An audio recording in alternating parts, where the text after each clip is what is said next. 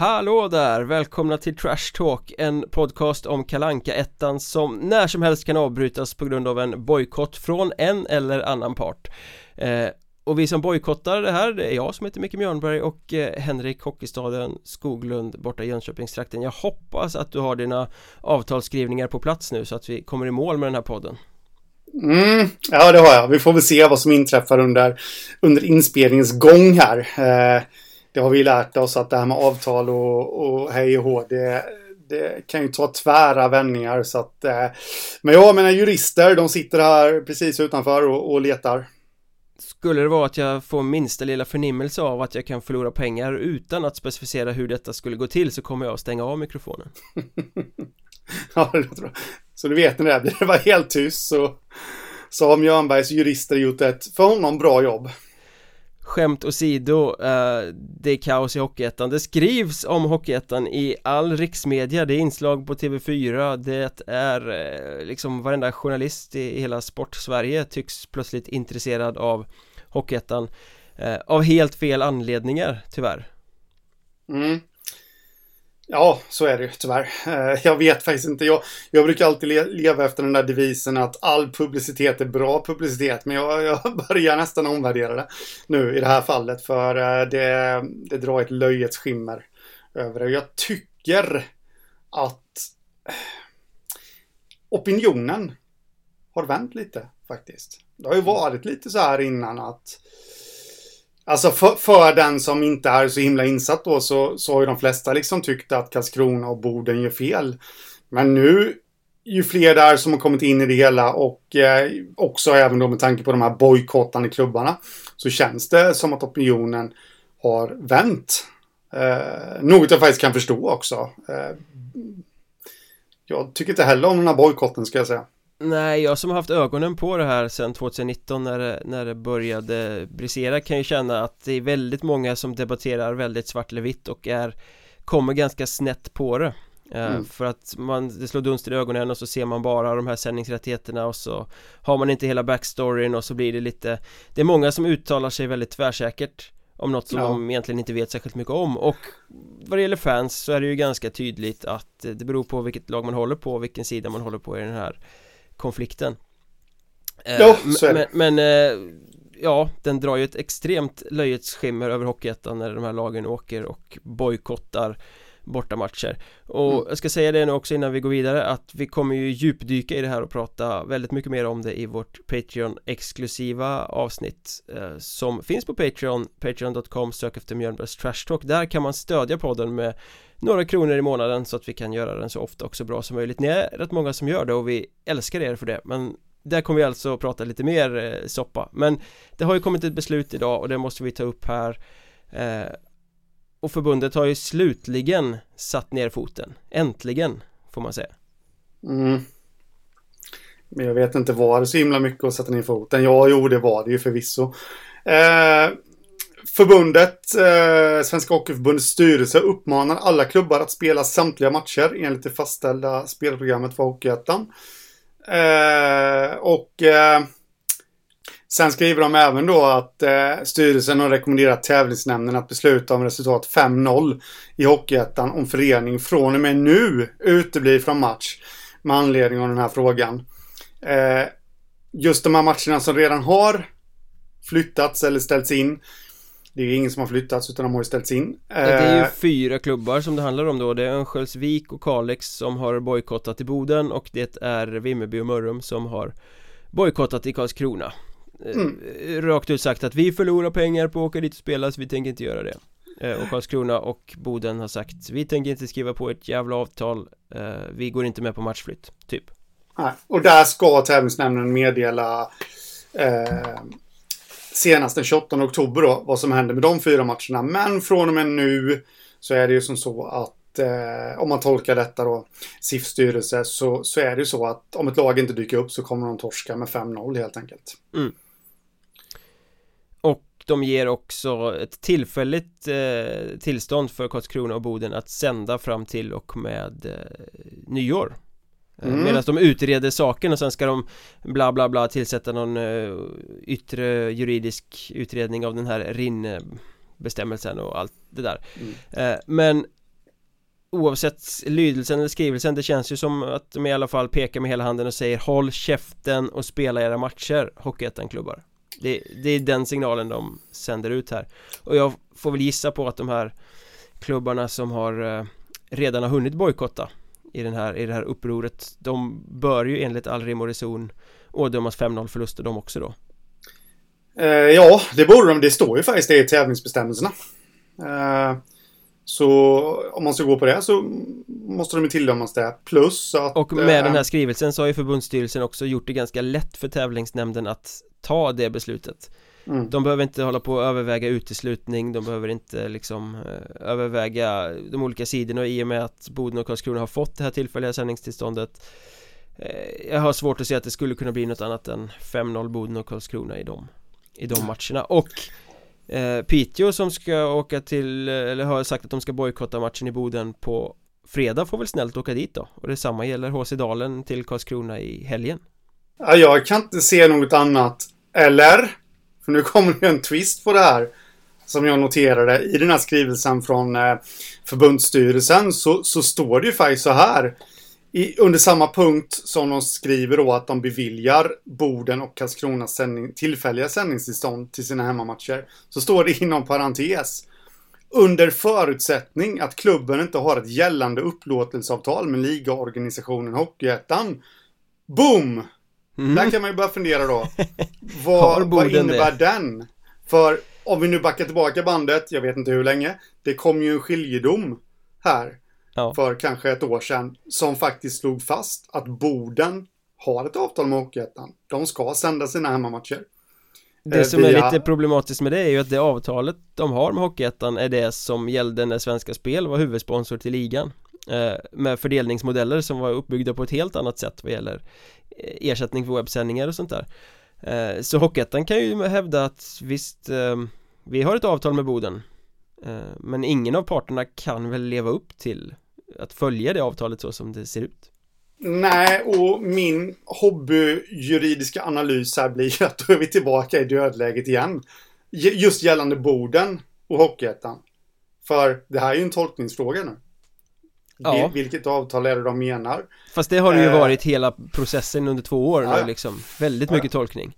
Men så den där får vi nog, det får bli en liten cliffhanger för jag är inte helt säker på att Piteå om de nu ska gå, jag tycker att Piteå ska åka dit för tävlingsbestämmelserna, de måste ju följa tävlingsbestämmelserna, men om det här snacket som har varit nu den senaste eh, veck veckorna här om att eh, ja, Behu följer inte de tävlingsbestämmelserna så ska inte vi heller följa dem. Då har jag svårt att se att Piteå åker till Boden faktiskt. För det, det är ju egentligen, det är ju samma läge som det har varit. Ja, det, är, det Men, är en soppa minst sagt. Där, däremot så borde ju Karlskrona rimligtvis eh, klara sig undan här. Så det borde bli match mellan Dalen och, eller Karlskrona och Dalen på söndag. Om jag tolkar detta rätt. Men det är ju en gissningslek känns det som. Ja, och vi ska försöka dra lite mer bakgrund, gräva lite mer i orsaker, tankar, eh, varför klubbarna faktiskt har gått med på att bli någon sorts brickor i ett makabert maktspel eh, På Patreon, vi hörs vidare i den här soppan eh, om det. För vi vill ju egentligen prata om roligare saker än det här. Vi vill prata om sporten och Ja, ett lag står ju ut mer än alla andra i Hockeyettan just nu Måste man ju säga. Och då tänker jag på eh, Surahammar. Ja, de har verkligen eh, överraskat här. Uh, det går inte att säga något annat. Sju raka segrar och eh, serieledning i Hockeyettan Västra. Mm. Det var någon som frågade mig på Twitter här i veckan om det någonsin har hänt att Surahammar har så många raka segrar. Jag tror faktiskt de hade det i våras när de hade den här kanadensiska juniortrion som gjorde succé eh, och la grunden till det vi ser nu. Men då var det ju en ganska dassig vårserie mot svagt motstånd. Eh, nu går de ju fram som en ångvält i en serie där det faktiskt finns bra motstånd också. Låt gå för att de inte har mött Mariestaden men eh, Ja men det ser imponerande ut. Ja men det känns gediget också på något sätt. Eh, En sak som jag reagerar över eh, Faktiskt som, som jag måste dra här i början. Det nu, nu, nu ska vi liksom inte börja snacka rekord och sånt där men, eh, men, men, men frågan är om det är så himla vanligt. Och det är ju den att eh, Surahammar på sina sju matcher så har de hamnat i underläge med, med 0-1 vid fem tillfällen. De har Ja. vunnit samtliga matcher. Ja, Eh, alltså tagit tre poängare i dem. Det är rätt starkt ändå. Jag, jag tror inte att det är så jättevanligt. Att man vinner så mycket. Speciellt inte... nu måste man ju sätta det i kontext till vad Surahammar har varit också. Nej, det är inte så vanligt att Surahammar vinner överhuvudtaget Nej, precis. Och ska man vara lite elak så har de ju faktiskt ha- haft en loser-stämpel på sig de senaste åren. Ett nervikslag. Jag menar, kommer 1-0 så kommer gärna 2, 3 och 4-0 också. Men här har de ju verkligen visat att de har, eh, de har en helt annan tåga i truppen i år. mm. En annan sak som jag reagerar också över, och det är ju lite på samma, på samma spår där. Eh, tre gånger har de varit i underläge efter den första perioden.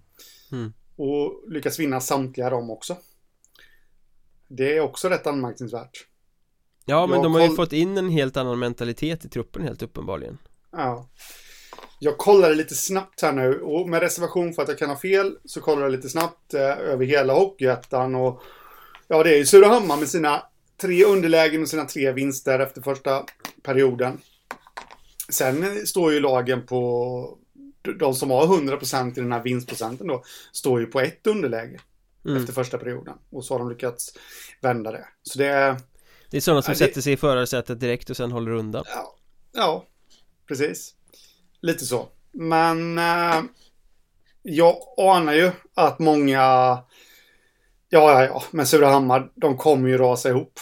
Ja men lite samma situation som vi hade med Halmstad Hammers för två säsonger sedan Mm, Ja, ja, lilla Halmstad, ni är ju topp i allettan nu i början men det kommer ändra sig ja. Eh, Jag men tillhörde de som tänkte så om Hammers Jag tillhör ändå inte de som tänker så om Surahammar Inte i grundserien Nej. Nej, det är just det att det, det kommer nog bli ett... Eh, det här ska man passa sig för att säga nu, Halmstad färskt i minne, men det kommer ju såklart bli helt annorlunda i allettan. För jag är tämligen övertygad om nu att de kommer gå till allettan. Ja, Det, det, jag vet, det finns säkert att man kan kolla det. Alltså, sju raka segrar. Har det någonsin hänt att ett lag har bommat allettan då? Speciellt inte nu när det är 18 omgångar också. Nej jag menar det, det är ju 11 matcher kvar och det, det krävs väl i stort sett att de torskar allt. Mm. För att de ska bomma allettan Med tanke på poängmarginalen de har skaffat sig och hur lagen underifrån ser ut spelmässigt och eh, Framförallt är det ju offensiven skulle jag säga, den är så oerhört kreativ och lekfull och uppfinningsrik när man tittar på Surahammar. De har, Mm. de leker hockey, de har kul när de spelar hockey. Eh, Jag har svårt att se hur ett sånt lag plötsligt ska köra in i en monumental formsvacka Sen har de inte Mm. en defensiv som håller, tycker jag fortfarande inte Eh, Men eh, De klarar sig ju i den här serien Och sen då just när du säger offensiven där. Eh, William Mutter. Den Ja. som vi nämnde. Kanske främst då i par med Lukas Söderlund skulle bli de inför säsongen nu skulle bli de som drog offensiven framåt. Ha- Han har ju faktiskt bara inom citattecken nu gjort fem poäng på sju matcher. Där finns det ett sparkapital. mm. Samtidigt som sådär som Lukas Hense och Adam Karlsson och, och några till som man kanske inte trodde som poängsprutor Har gjort en hel del Eh, ja. Och Asle Rydberg och Södlund som du nämner har ju bombat in de där poängen som man förväntar sig Mm. Men så kollar jag lite på statistik där då, för det, man kan ju utläsa en hel del av statistik. Eh, och inte bara att se på matcherna utan eh, kolla på siffrorna. Och nu gjorde jag förvisso det här innan deras senaste match. Jag vill bara föra till protokollet att jag kollar hellre på matcherna än på siffrorna faktiskt Ja, ja, ja, det gör jag med såklart. Eh, Jag såg deras match mot Forshaga här nu. Det var väl deras näst senaste match. Och där sa ju kommentatorerna för övrigt då, Kurre Lundmark, den gamla förbundskaptenen, en utav dem. De har eh, förstärkt även på den hyllan Ja, han sa ju det att, eller han, men de, någon av kommentatorerna sa det att matchen mot Forshaga var ju kanske den jämnaste matchen Surahammar hade spelat. Ja, Eh, där, där vann de ändå med 4-1. Så att det säger ju en del om hur pass bra de har varit. ja verkligen Eller kanske då hur pass dåligt motståndet har varit. Kombination Man kan ju vända och vrida lite på det hur man vill. Men det jag har re- reagerat över när jag kollar på siffror här med Surahammar, det är ju att Ja, men ett sånt här succégäng då, så kallat su- succégäng, där kan man ju tro att oj, de gör säkerligen mål på var fjärde skott eller någonting. De, de måste ha haft tokutdelning och toktur. Ja. Men det har de inte haft.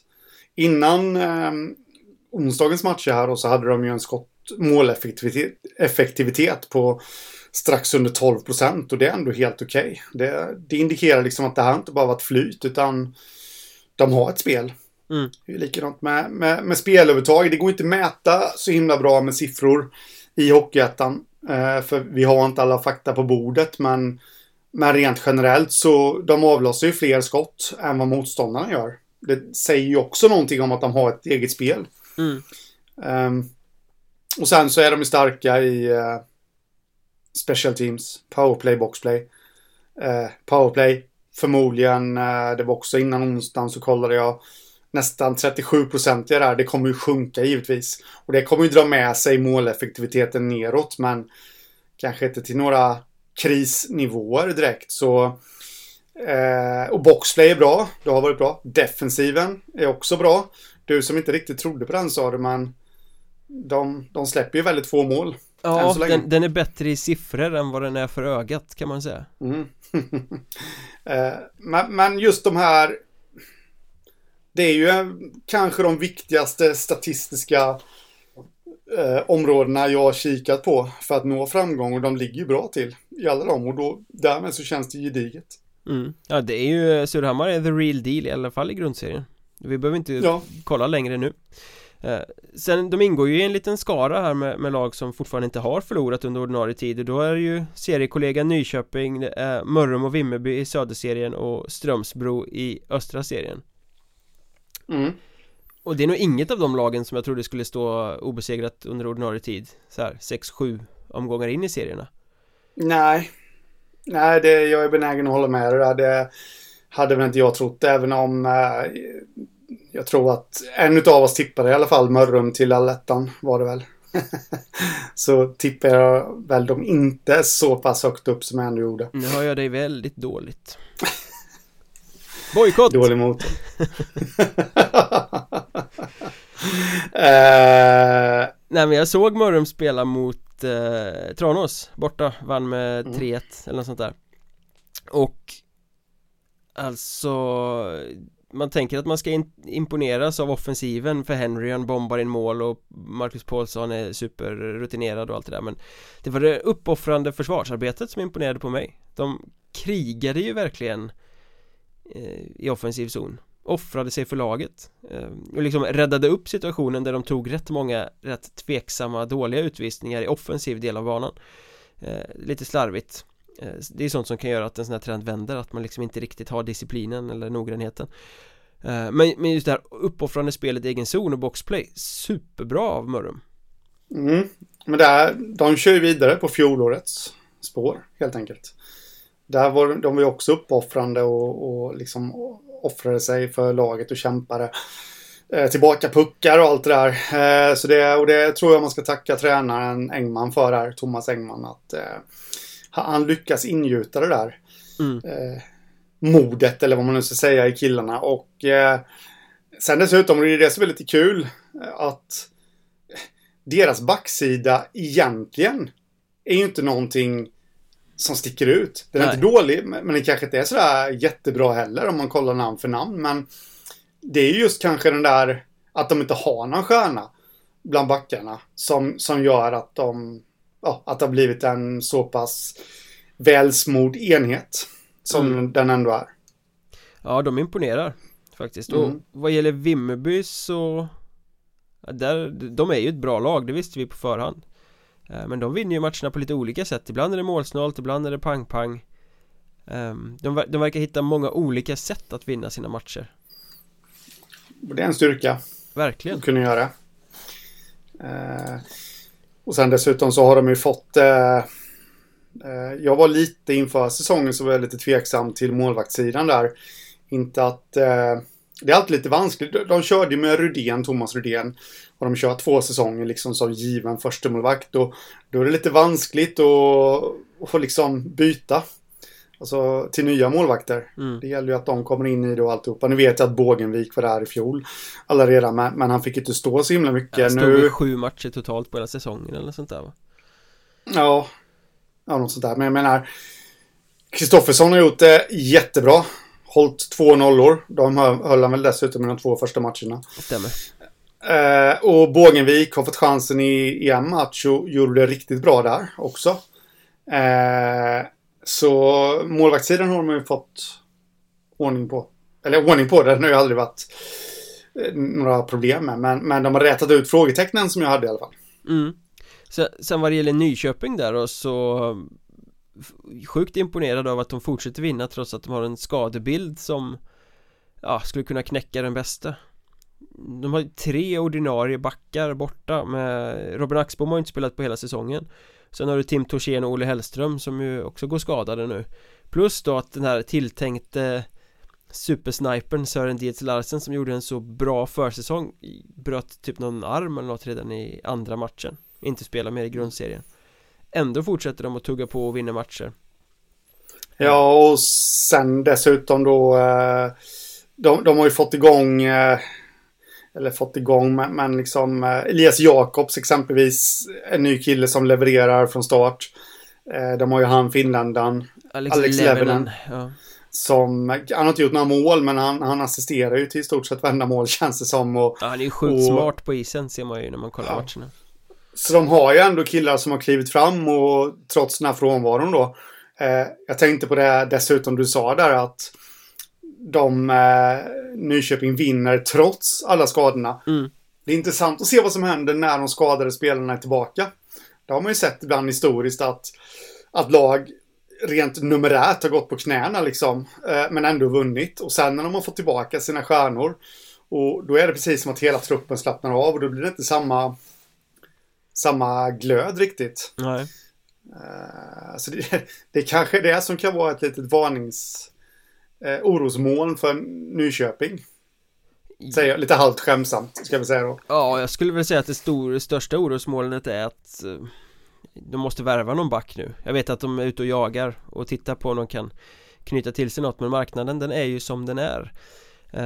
men jag menar de hade en ganska tunn trupp från början och nu går de med tre ordinarie backar borta under en ganska lång tid.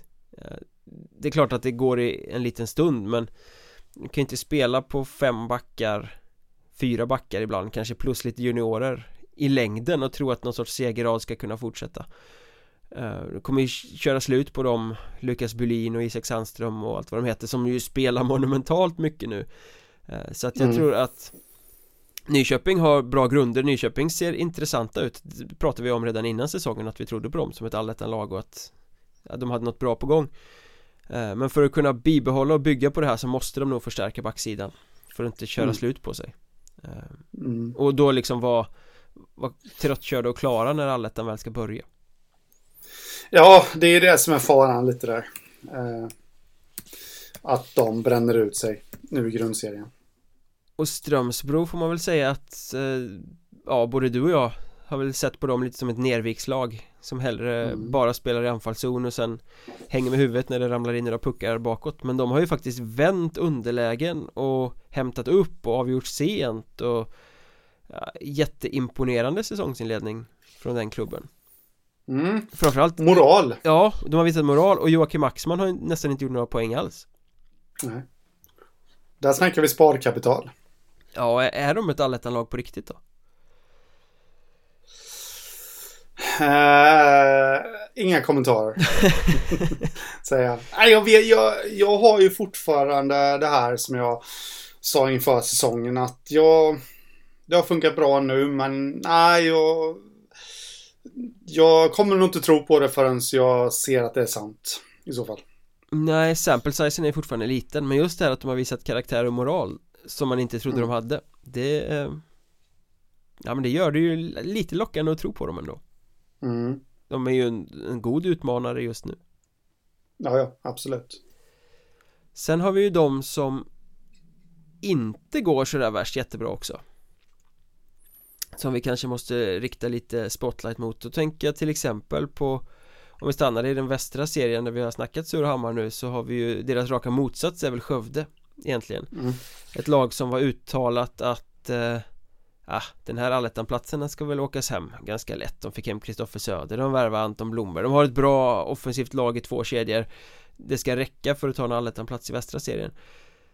Igår fick de spö av Mariestad med 0-3 i derbyt.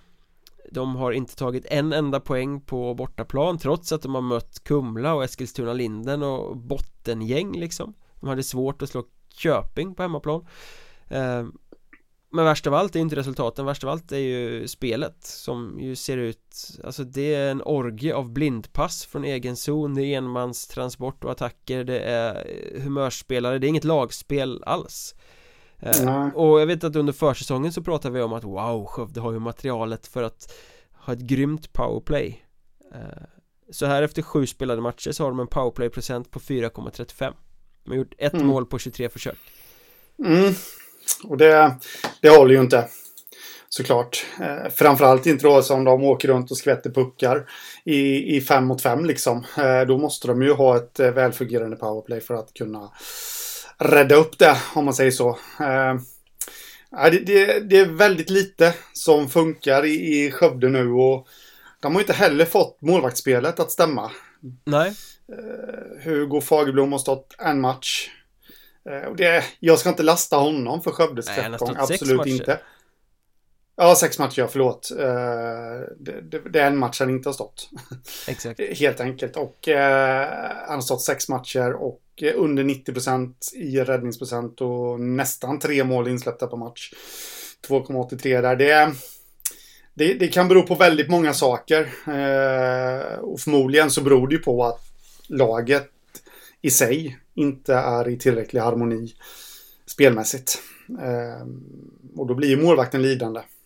Å andra sidan så kan jag tycka att det är konstigt att han fick spela de sex första matcherna trots att det såg ut som det gör Jag menar han, mm. han har inte varit dålig men han har heller inte räddat laget direkt Nej. Och nu i derbyt så Robin Wallin är ju fortfarande borta på sin praktik så han har inte spelat något den här säsongen och i, derbyt igår så tror jag Fagerblom var sjuk så då fick de ju kasta in den här Fritz Abrahamsson 19 mm. år eller vad han är som fick göra senior eh, tävlingsdebut häftig match att göra det i, minst sagt mm. eh, Och han gjorde det jättebra, han var ju hemmalagets bästa spelare mm. Och jag förstår inte riktigt där varför man inte har kunnat matcha in honom tidigare Det måste ju ha funnits massa Nej. tillfällen att göra det Det känns ja. som så här väldigt feg coachning på det sättet. Mm. Och jag skulle nog vilja säga så nu när Fagerblom kommer tillbaka.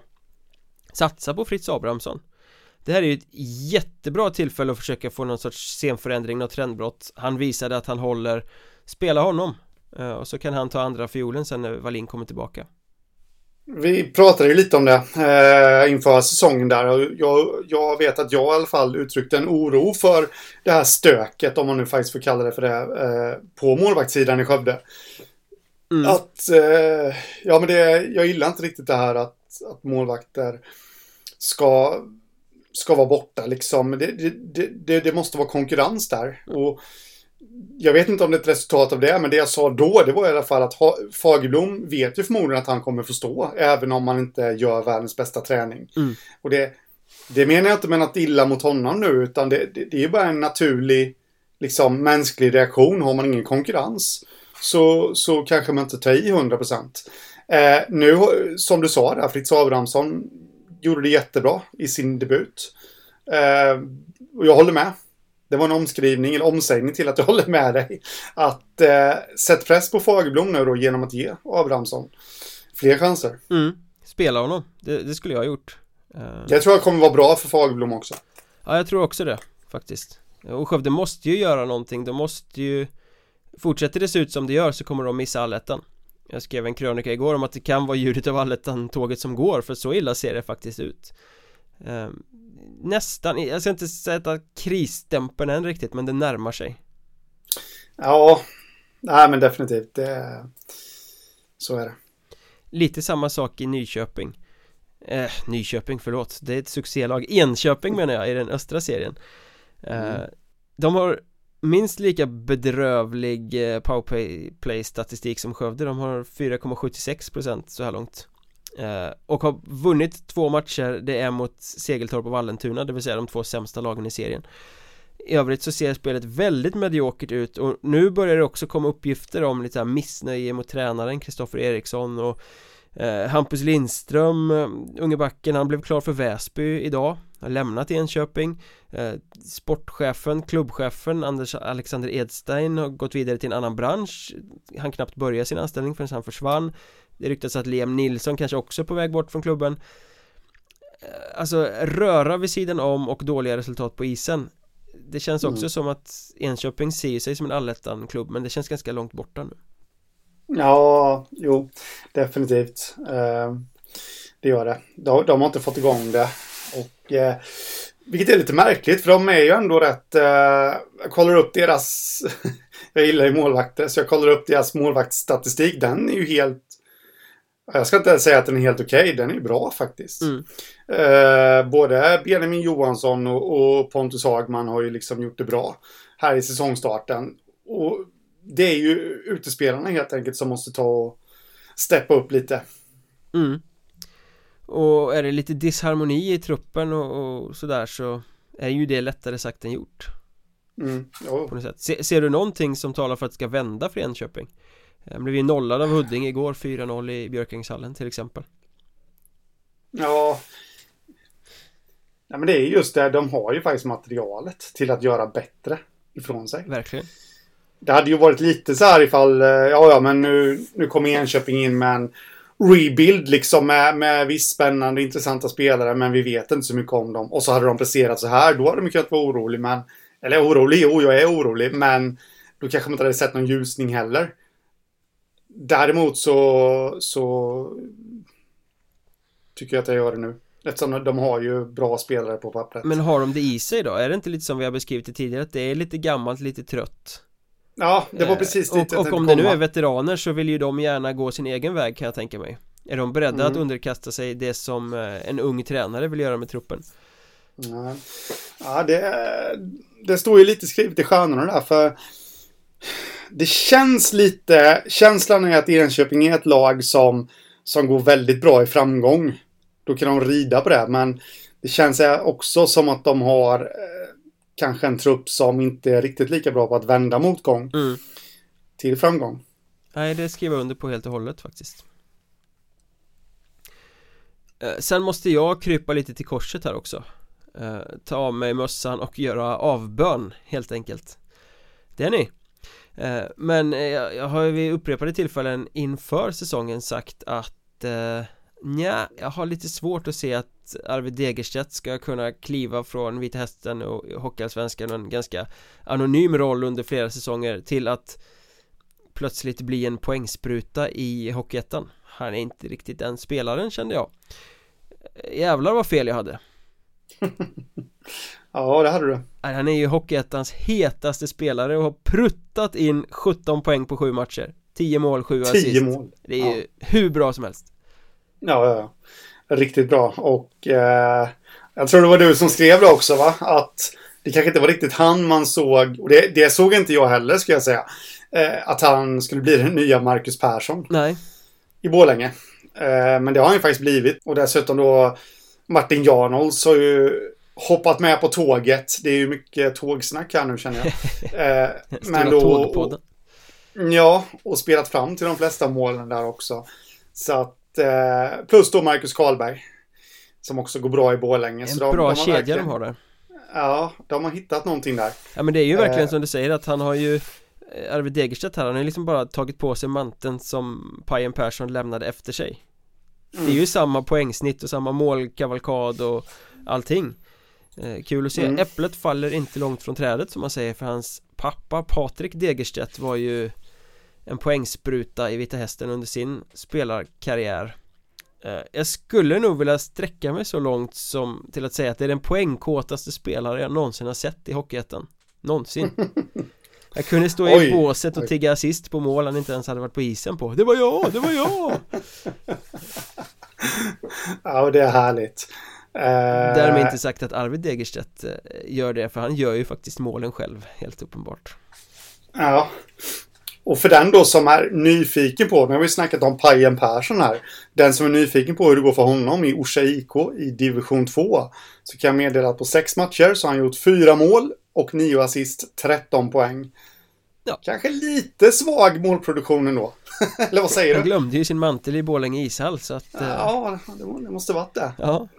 Men Eh, det är också intressant med Borlänge här för att jag menar de började med tre raka torsk Det såg rätt bedrövligt ut Nu har de fyra raka kross istället Ett av de formstarkaste mm. lagen i, i, eh, i ligan och anledda av Degerstedt så bara bankar de in mål framåt Ja, för Borlänges del alltså kommer framtiden, de närmaste matcherna kommer bli ruggigt intressanta att följa. Vad står de lite liksom? Är de ett lag som bara går på inspiration och, och liksom funkar när en kedja funkar eller? Eh, för det känns som att det är väldigt höga toppar och djupa dalar mm. i Borlänge. Så har ju början varit och då, nu är de inne i en positiv streak. Men, men, men kommer den fortgå? Um, det vill jag se innan jag målar ut dem som, som ett jättebra lag. Och de är väl så många andra också att de har ett sylvast powerplay med en procent som rent logiskt borde sjunka tillbaka ju längre serien går. Ja. Blickar vi mot Söderserien så har vi väl ett lag som inte bankar in mål um, som kanske borde göra det i Nybro Vikings. Mm. Jag vet inte vad ska man känna, de har förlorat oväntat mycket på slutet nu i hemmahallen också både mot Kalmar och Vimmerby. Ja, men det är lite paradoxalt där med Nybro eh, ändå för de har Robin Johansson, målvakten, är skadad. Mm. Det, det, var någon fingerskada där tror jag. Pontus Eltonius har hoppat in istället. Gjort det bra. Han leder hela, hela målvaktsligan i söder. Men det är även han som står för förlusterna i Nybro. När han står så förlorar de. Han har vunnit två matcher också. Ja. Absolut. Men, men, men han, de har dessutom förlorat tre med honom i målet. Och det, det är en riktig paradox tycker jag. jag. Jag har ingen bra liksom eh, förklaring till varför Nybro hackar som de gör. Men en förklaring kanske skulle kunna vara att de är så vana med Robin Johansson i mål så det spelar egentligen ingen roll vad den andra målvakten gör. Så blir de lite mer osäkra. Fast så ska det ju inte behöva vara va? Eltonius, vad släpper Nej. han? Två mål per match? Nej, inte ens Nej. det. Han släpper 1,42. Ja, och Nybro är ju så pass vassa framåt att de eh, ska kunna göra minst tre per match. Mm. Jag tror snarare det ligger i att de kommer inte loss offensivt så som man Alltså kan förvänta sig. Och jag, tycker, jag har sett en del av dem, jag tycker inte de spelar särskilt dåligt offensivt heller. Det är bara att de Får inte riktigt till det. Och jag, det här känner vi ju igen från grundserien i fjol. Det var lite samma sak där. Fan, de har ju så offensivt bra lag. Um, Varför gör de inte mer mål? Är det så att de saknar Janne Väyrynen mer än vad i alla fall jag trodde att de skulle göra? Det kan ju inte få vara så. Man kan inte vara så beroende av en spelare som ska göra målen. Nej. Nej, jag tycker samma sak att det ska inte vara så. Och de plockade ju in, det var rätt intressant, Marcus Lundberg lämnade Kalmar och gick till Nybro. Lite mm. kittlande övergång med tanke på att de är rivaler och sådär men Det var flera runt Nybro som jag hört som liksom uttryckte lite så här tveksamhet, inte till Lundberg för det är ju en jättebra defensivgeneral och, och sarg ut och kommer att göra sitt jobb. Jättebra back. Men om det var det de behövde. Backsidan är ju oerhört solid och många tycker väl kanske att Nej, det var inte kanske en till sån där Tisell favoritback vi behöver ha utan något, något mer offensivt. Ja, eh, nej jag tänkte samma sak där Måste jag säga, men å andra sidan så tycker jag inte att de behöver Jag tycker faktiskt inte att de behöver Någon forward heller de har tillräckligt många eh, vassa spelare framåt som ska kunna dyrka upp eh, försvaren. Ja, de har ju till och med lånat in Lukas Föjk där som ju bombade in ja. poäng för Kalix i fjol. De har ju material till tre första kedjor egentligen. Ja, ja, ja. Eh, så det, det, måste ju ligga någonting i, eh, alltså de har ju top notch forwardsida. Eh, och som jag spekulerade i innan då kan det vara så att Janne Väyrynen som man väl måste säga är top, top notch ja. eh, i Hockeyettan. Är det så att han är så pass saknad då, om han är den enda som kan liksom lösa fördämningarna så är det ett svaghetstecken för Nybro överlag. Måste säga. Då är, då är det ett svaghetstecken med, med spelsystemet man använder sig av. Att det, det måste till någonting utöver det vanliga för att kunna göra mål. Ja. Å andra sidan, man ska väl inte flagga för mycket krisflagg för att jag menar de ligger ju trots att det har sett ut som det har gjort på allettan-plats i tuffa söderserien. Mm. Jag är väldigt, väldigt spänd för eh, nu här eh, om några dagar när man möter Mörrum borta faktiskt.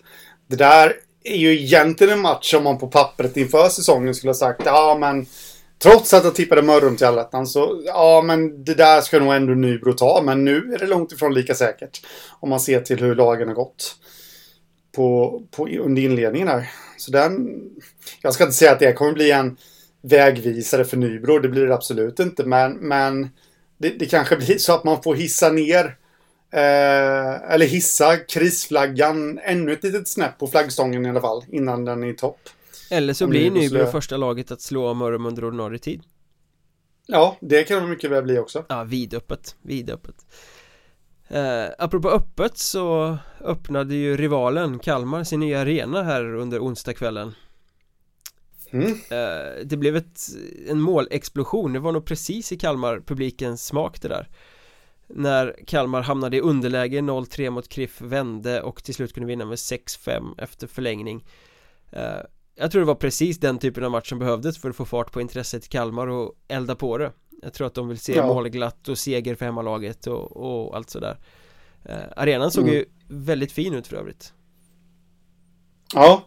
Eh, Jag såg inte matchen, ska jag säga så jag har egentligen bara sett klipp på sociala medier eh, från arenan. Men det, det, det, känns ju som en top notch arena. Det var nog bara de klart. 1600 personerna som var på plats i arenan som såg matchen. För webbsändningen laggade något infernaliskt. Eh. Jag hörde rykten om det att uppkopplingen överlag inte var jättevass i arenan. Nej, de verkar inte ha mobiltäckning överhuvudtaget inne i arenan. På något sätt. Och ett det är ju... som inte funkade riktigt. Eh, det var några KRIF-supportrar som eh, buttert konstaterade på Twitter att matchen sändes i stillbilder. Men hur mycket betong har de egentligen blandat i den här arenan? Den frågan kan man ju faktiskt ställa sig. God kvalitet på betongen. Ja, det måste man säga. Det får nästan eh, ta reda på vilket företag det ja. som, som gjort det och anlita dem om man nu någon gång ska behöva betong till någonting. Men... Eh, man, kan i alla fall jag, inte, jag man kan i alla fall inte beskylla laget för att vara betongrövar. För jävla vilken fart de har i anfallszon. Ja, ja, ja, absolut. Och Kalmar ser ju, de ser intressanta ut tycker jag. De var ju, eller har ju varit stundtals i alla fall under säsongen i en väldigt bra form. Inledde ju inte jättebra. Men, eh, men, men, kom senare loss. Lite då innan. Eh, de åkte väl på någon förlust, för mig. Nej, det gjorde de inte alls. Ja, de straffförlorade mot HC Dalen.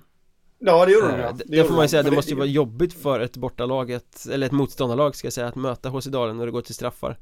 De skickar in Martin Törnberg, ja. Jesper Törnberg som har bang bang Det är ojämna lag, ja, det är de överlägsna i straffläggning Så, Nej, så tips till motståndare, avgör mot HC Dalen i förlängningen Ja, jo det, det, det, är ett bra tips där. Men, eh, och det är ju en, det är väl den enda förlusten tror jag de har. Eh, och då tog de ändå poäng på de senaste fem matcherna. Om, mm. om jag inte är helt ute. Eh, och då var de ju ruggigt de... nära poäng i Karlskrona. Eh, också. Ja, de var det, var det senaste laget som vågade åka dit och spela. Ja, precis. Och där Ja. Eh, men dit jag vill komma, en sak som jag bara älskar att, notera. Det är ju... Eh, ja, men jag börjar med att fråga dig förresten. Vet du vem det var som gjorde första målet i Globen? Ingen aning. Ja, vad heter han nu? Mats Lundström heter han. Mm. Tror jag. Det var en sån här grej som jag fastnade för redan när jag var liten. Att, eh, och så fortfarande kommer ihåg. Och sen dess har jag, har jag följt det lite grann. Första målet i, i eh, i en ny arena. Och vet du vem det nu var som gjorde första målet i Kalmars arena? Det vet jag faktiskt, eh, för det var mm. Kriff som tog ledningen med 0 genom en back eh, Och mm. det är oftast backarna som gör mål för Kriff den här säsongen Men eh, Josef Berger var det Jajamän, precis Och det som är intressant med honom är ju att han har faktiskt gjort en match i Kalmar tidigare i karriären. Så det var ju lite, man vill ju gärna att en hemmaspelare ska få göra första målet i arenan. Bara för att det ska liksom på riktigt skrivas in i historieböckerna. Eh, då får man väl säga att det var, ja jag vet inte, en 10% hemmaspelare i alla fall. att sluta en cirkel kan man säga. Ja, men lite så. Vem gjorde Kalmars första mål då i den nya arenan? Vet du det? Oh, ja du, jag vet att Sebastian Ottosson var den som gjorde de viktiga målen Men vem som gjorde det första kommer jag faktiskt inte ihåg det viktigaste målet då i eh, det här kalenderbitar statistiken gjorde Ludvig Svensson träff. Före detta Mörrum. Mm. Ja. Och det är ju inte någon av de stora stjärnorna i Kalmarlaget. Så det var ju Nej. lite kul också. Men nu har han skrivit in sig i historieböckerna ändå att han gjorde Kalmars första mål i eh, nya Iffahallen som den heter. Jag har ju hört att den ska... eh, Ja, den ska väl inte heta så framöver utan de är väl på jakt efter ett namn där. Varför inte Trash Talk Arena? Jag föreslår faktiskt att något betongföretag köper det där namnet. Helt Görans rätt. gräv och cement arena. Eller något sånt där.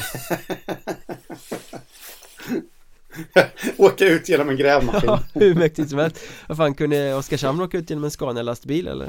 Var Södertälje som gjorde det? Kanske de gjorde båda två. Eh, ja.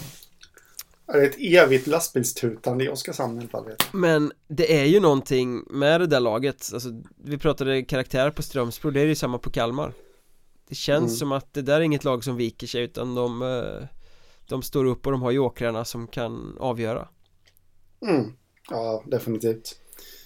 Eh, Så att, eh, ja det känns bra just nu att ha suttit och tippat dem till allettan faktiskt Och just nu så är de ju faktiskt eh, före Nybro i tabellen också. mm. Samma poäng, samma målskillnad, men eh, Kalmar har fler gjorda mål. Det måste kännas gött för dem. Garanterat Och de vann ju derbyt där i Liljas arena också Jajamän.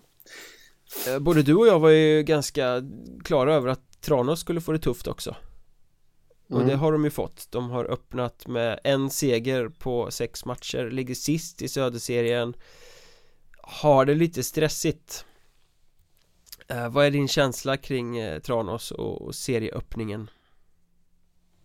Eh, min känsla är ju att eh, först och främst att eh, nu, nu ska man aldrig skylla ifrån sig.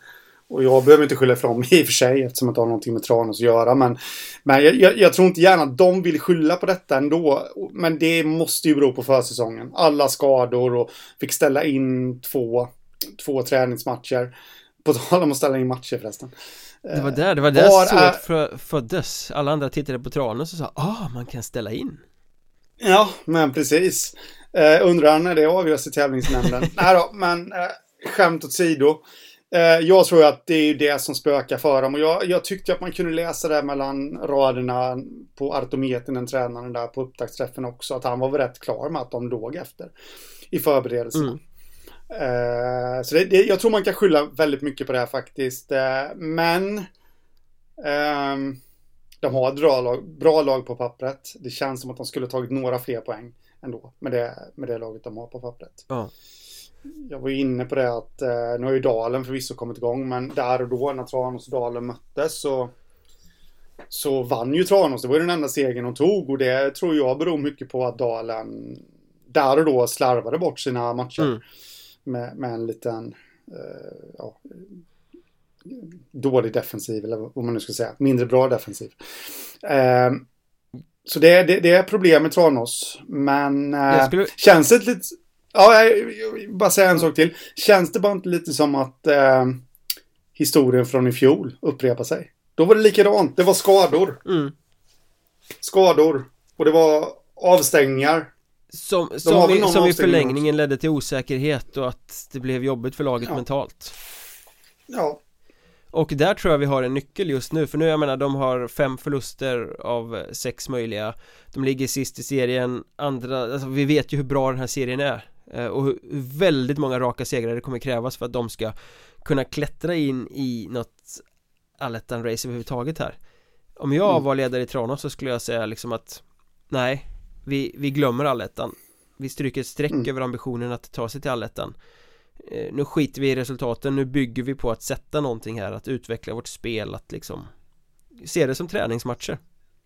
För Mm. så länge Tranås håller fast vid att de vill till allettan så kommer de inte utvecklas utan då kommer resultaten bli en, det blir en resultatstress.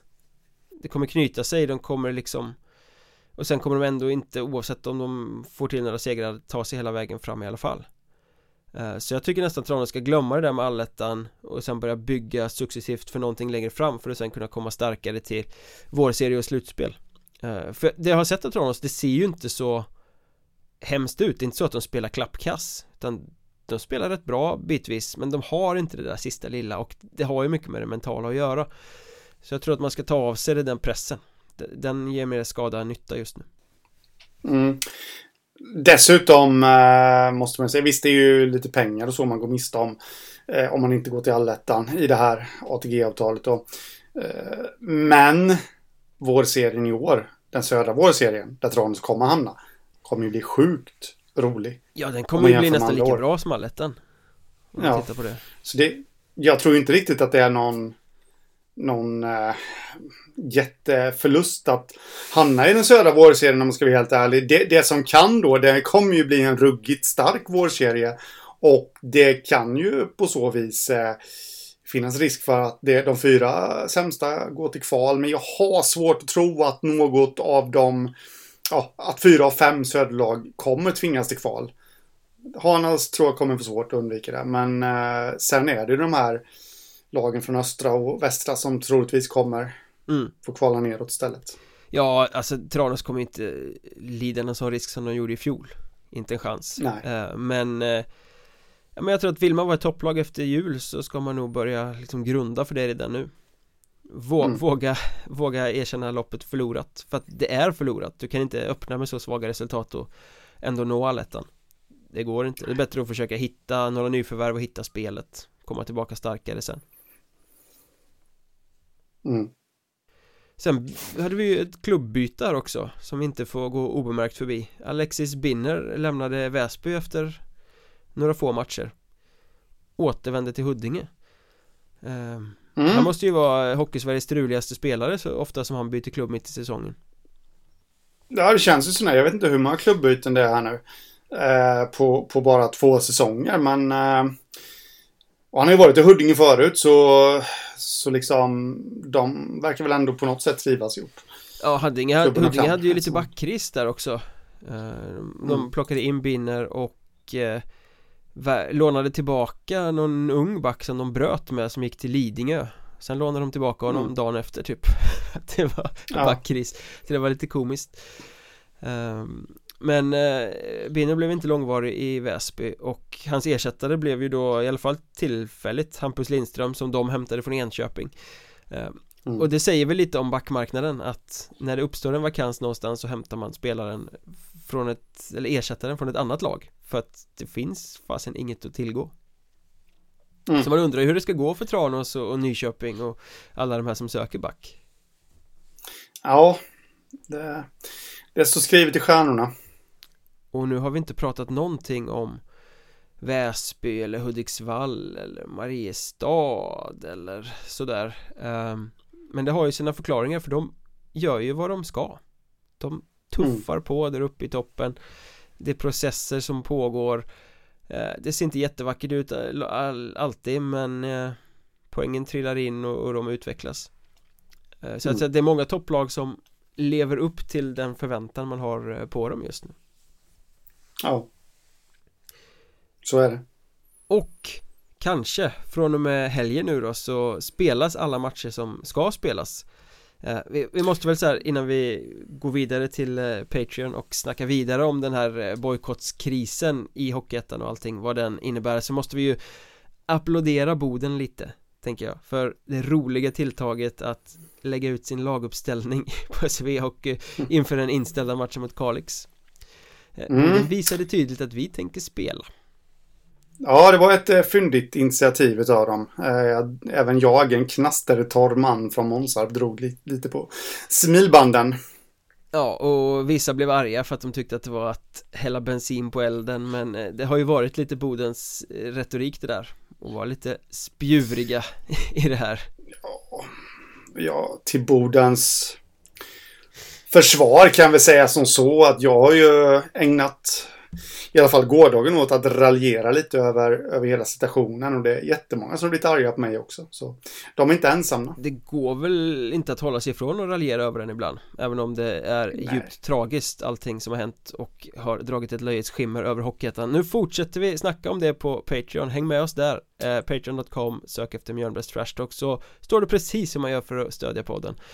Skriv gärna till oss i sociala medier också. Jag heter att Mjornberg, Henrik heter att Hockeystaden och poddens twitterkonto är att Mjornbergpodd Lätthittat och bra Men eh, vi hörs väl mm. redan nästa vecka igen då.